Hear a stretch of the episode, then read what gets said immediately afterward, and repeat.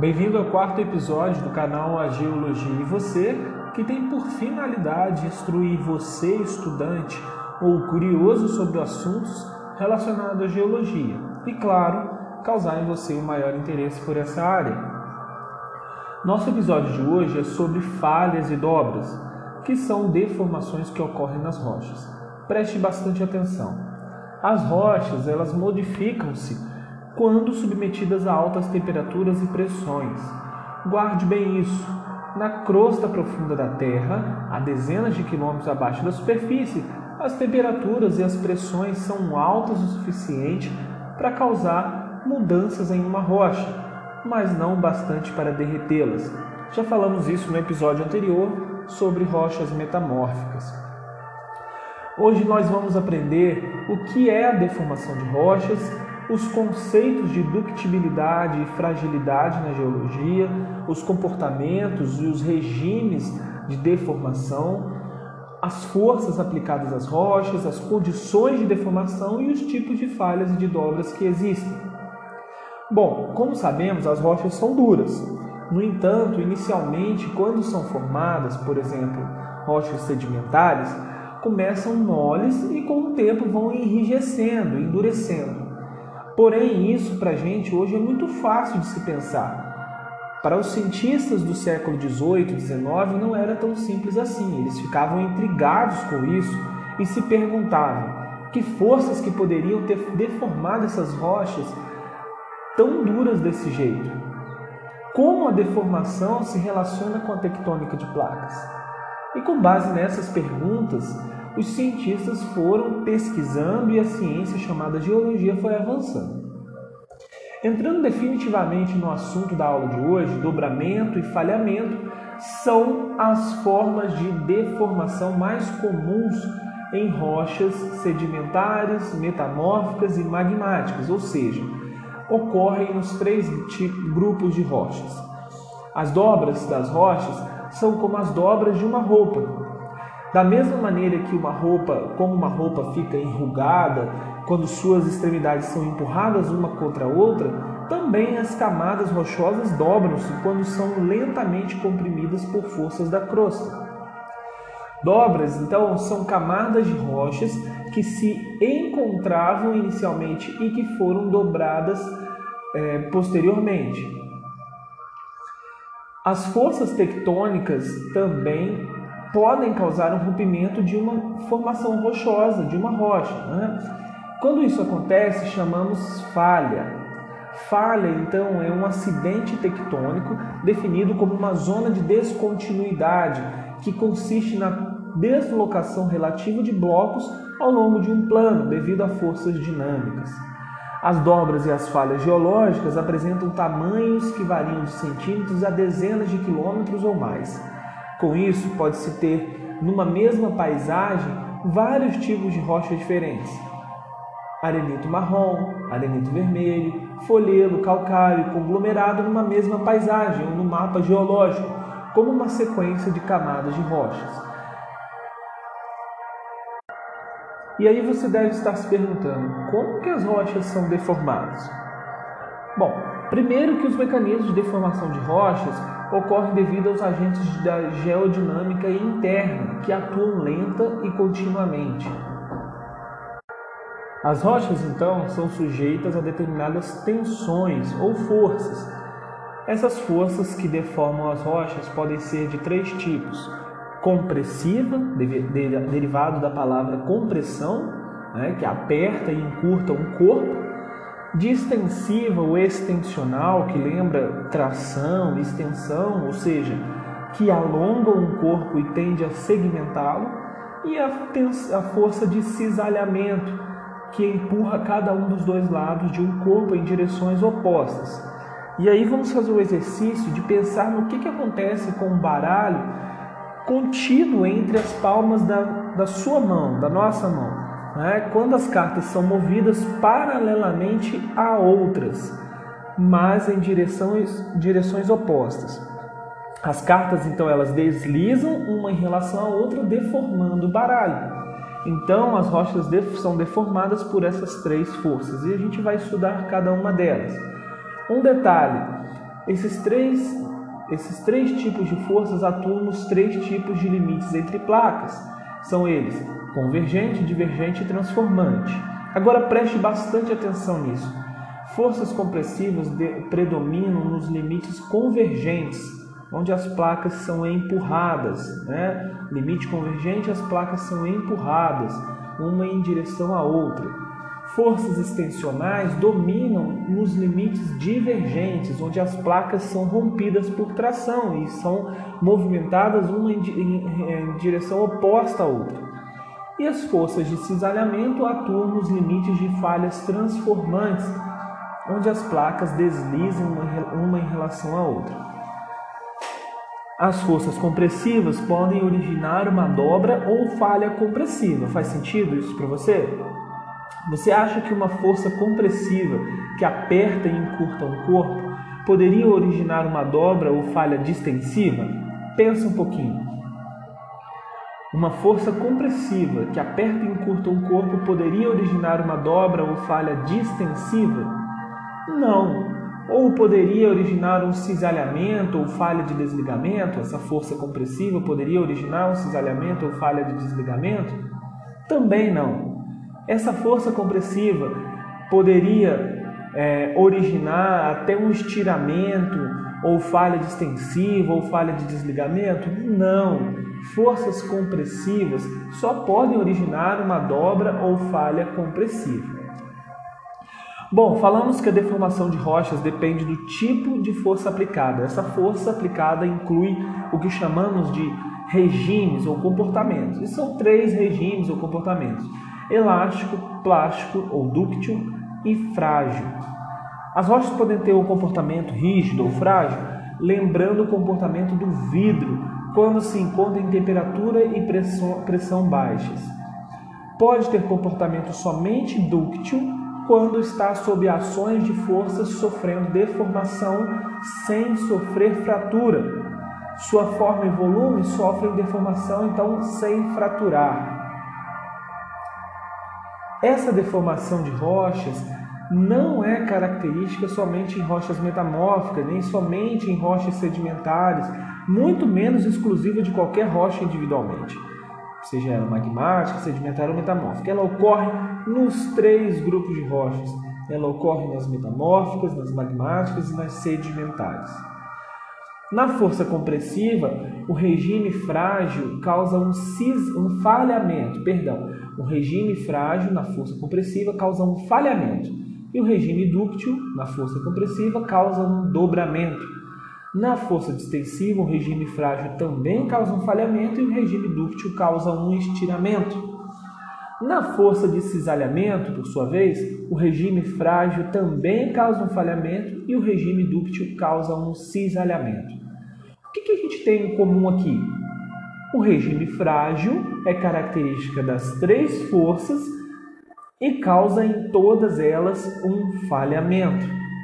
Então vamos resgatar. Em qual força o regime dúctil causa um cisalhamento?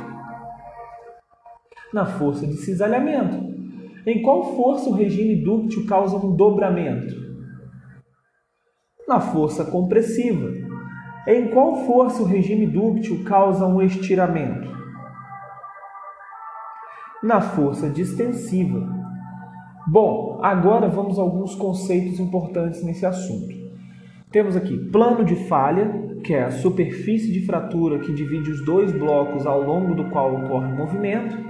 Direção, que corresponde à orientação geográfica do plano de falha, definida por uma linha resultante da interseção de um plano horizontal com o plano de falha. Inclinação, que corresponde ao ângulo obtido pela interseção do plano de falha com um plano horizontal. Rejeito, que é a distância entre dois pontos homólogos de um e de outro lado do plano de falha e que foram separados pela movimentação da falha. Teto, que é o bloco situado acima do plano de falha, e muro, que é o bloco situado abaixo do plano de falha. Bom, os tipos de falhas existentes são falha normal, inversa e de desligamento. As dobras podem ser antiforma ou assimétrica, sinforma ou simétrica e neutra, reclinada, e ainda anticlinal e sinclinal. Só alguns comentários a respeito. A dobra anticlinal, ela dobra-se para cima e a sinclinal dobra-se para baixo. Uma pergunta para a gente refletir e responder. O que, que determina o que determina se uma rocha se encurva ou se quebra? Bom, como as rochas que parecem tão fortes e rígidas poderiam ser deformadas em dobras ou quebradas ao longo de falhas por forças tectônicas. Para entender isso, geólogos há muitos anos atrás fizeram experimentos em laboratório simulando as forças que uma rocha pode receber, avaliando, e, e, é, pode receber e avaliando as deformações em dobras ou falhas que essas rochas sofriam. Eles constataram que, se uma camada, por exemplo, de mármore fosse submetida a forças tectônicas próximas à superfície, onde a pressão e temperatura são relativamente baixas, nesse local ela tenderia a deformar-se por, por fraturamento e falhamento. No entanto, se a camada de mármore estivesse mais profunda na crosta, o aumento das temperaturas e pressões determinaria que o seu comportamento fosse o de um material plástico e mudaria de forma por meio de um dobramento progressivo. Ou seja, as condições de deformação passam por temperatura e pressão que as rochas sofrem estando próximas da superfície ou a quilômetros de profundidade.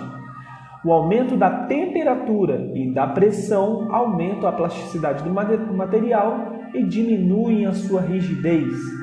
E o tempo é um fator importante nesse cenário, pois a duração da atuação das forças permite que os materiais se ajustem e adaptem até atingirem o seu limite de plasticidade. Outros dois componentes que também determinam o tipo de deformação são a composição química e mineralógica das rochas e o conteúdo de água. Rochas magmáticas têm minerais com ligações químicas muito fortes e tendem a fragmentar-se. Rochas sedimentares têm maior plasticidade, ou seja, são ricas em argilas e menos consolidadas. O conteúdo de água ele reduz a rigidez dos materiais e aumenta a sua plasticidade. Bom, à medida que a força é aumentada, o material frágil sofre pequena mudança até que quebra repentinamente. O material dúctil, ao contrário, sofre deformação plástica contínua e suave e não retorna à sua forma original, quando a força deformadora se dissipa.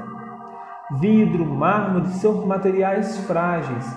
O mármore pode ser dúctil em profundidades maiores da crosta mas ser frágil na superfície da crosta. Uma consideração que eu gostaria de fazer é: as condições naturais em que estamos, em que estamos são mais complexas que as de laboratório no que diz respeito à deformação de rochas, até porque as forças naturais elas ocorrem durante milhões e milhões de anos. Você acha mesmo que a rocha é, que é frágil ela pode ser dúctil? Já parou para pensar nisso? mesma rocha que é frágil, ela pode ser dúctil? Sim, a resposta é sim. Em profundidades pequenas ou na superfície terrestre, é, pode ser frágil, essa rocha pode ser frágil, e nas profundidades da crosta pode ser dúctil.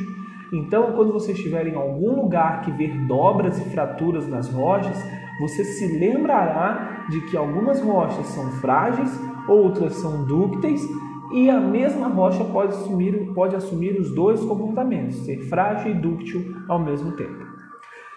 Antes de finalizar esse podcast, queria deixar algumas considerações. As rochas elas podem ter um comportamento que varia consoante as condições do local da geosfera em que se encontram. As rochas elas podem ter um comportamento rígido ou frágil, como o vidro, quando se encontram a temperatura e pressão baixas. As rochas elas podem ter um comportamento dúctil quando sob a ação de tensões sofrem deformação de forma e volume sem, no entanto, sofrer fratura. A deformação das rochas é um processo que ocorre nas rochas sedimentares, magmáticas e metamórficas. As forças compressivas podem originar uma dobra ou uma falha compressiva. Os mecanismos de deformação das rochas são devidos aos agentes da geodinâmica interna que atuam lenta e continuamente. Uma dobra ocorre quando o limite de elasticidade é ultrapassado e não há ruptura do meio do material rochoso. Uma dobra ela implica que o material constituinte fique deformado permanentemente. E também essa dobra indica que o limite de plasticidade dos materiais rochosos não foi ultrapassado. Uma dobra é um tipo de deformação dúctil. Uma falha ocorre quando é ultrapassado o limite de plasticidade dos materiais rochosos. Uma falha também é uma deformação do tipo rígido ou frágil. Bom, para finalizar, vamos aos exercícios de fixação. Quais são as duas estruturas deformacionais apresentadas pelas rochas no campo? As duas estruturas geológicas que resultam de deformação são as falhas e as dobras. Segunda pergunta: que tipo de forças atuam na formação de falhas e dobras? Bom, as falhas normais elas podem ser causadas por forças compressivas ou de estiramento, que ocorrem em limites onde as placas divergem, ou seja, placas divergentes. As falhas inversas e de podem ser geradas por forças compressivas, como aquelas encontradas em limites onde as placas convergem, ou seja, placas limites entre placas convergentes. As forças de cisalhamento podem produzir falhas de deslocamento direcional. As dobras geralmente são formadas por forças compressivas, como aquelas que ocorrem ao longo de limites onde placas colidem. Terceiro, que tipo de estruturas de deformação seriam esperadas em cada um dos três tipos de limites entre placas, ou seja, os limites convergentes, divergentes e transformantes. Que tipo de estrutura de deformação seria esperada em cada um dos três tipos de limites de placas? Ou seja, esses três limites de placas, que tipo de estrutura de deformação? Falha, dobra, cisalhamento, enfim. As falhas correspondem a deformações contínuas ou descontínuas, de natureza frágil ou dúctil, Quinta pergunta: a movimentação de uma falha normalmente resulta de um campo de forças locais predominantemente distensivo ou compressivo, com deformação contínua, descontínua, frágil dúctil? Sexta pergunta: uma dobra implica que o material constituinte fique deformado permanentemente? Sim, ela ocorre quando ultrapassa o limite de plasticidade dos materiais rochosos. Isso é verdade? Ela ocorre, essa dobra ocorre quando se ultrapassa o limite de plasticidade dos materiais rochosos? Não. Ela indica que o limite de plasticidade dos materiais rochosos não foi ultrapassado? Sim. A dobra indica isso. Ela é um tipo de deformação dúctil? Sim, também. A dobra é um tipo de deformação dúctil. Ela resulta de processos de estiramento da crosta terrestre? Não. Uma falha, diferentemente da dobra, ocorre quando se ultrapassa o limite de plasticidade dos materiais rochosos. Mas ela ocorre se, limite, se o limite de elasticidade é ultrapassado e não existe e não existir ruptura do material rochoso? Não, ela não vai ocorrer nessa condição. Ela é uma deformação contínua das rochas? Não. Ela é uma deformação reversível das rochas? Também não. Ela é uma deformação do tipo rígida ou frágil? Sim, a falha é uma deformação do tipo rígida ou frágil. Ela, ela forma-se essencialmente em condições de temperatura elevada, é, relativamente elevada? Não. A falha não, não acontece né, em condições de temperatura elevada. Bom, eu termino aqui esse podcast, uns 19 minutos aí. Quero agradecer a sua atenção até aqui, a sua paciência e as questões no meio aí 3, 4 e 5 são para você responder. Então, só repetindo, que tipos de estruturas de deformação seriam esperadas em cada um dos três limites entre placas? 4. As falhas correspondem a deformações descontínuas ou contínuas, de natureza frágil ou dúctil. E 5. A movimentação de uma falha normalmente resulta de um campo de forças locais predominantemente distensivo ou compressivo, com deformação contínua, descontínua, frágil, frágil ou dúctil. Muito obrigado, que esses, é, esse conteúdo faça você é, ter mais gosto ainda pela geologia e que esses exercícios te instiguem a procurar respostas é, e você com certeza irá acertar essas questões e com certeza será é, desafiado cada vez mais a gostar de geologia. Um grande abraço e até o próximo episódio.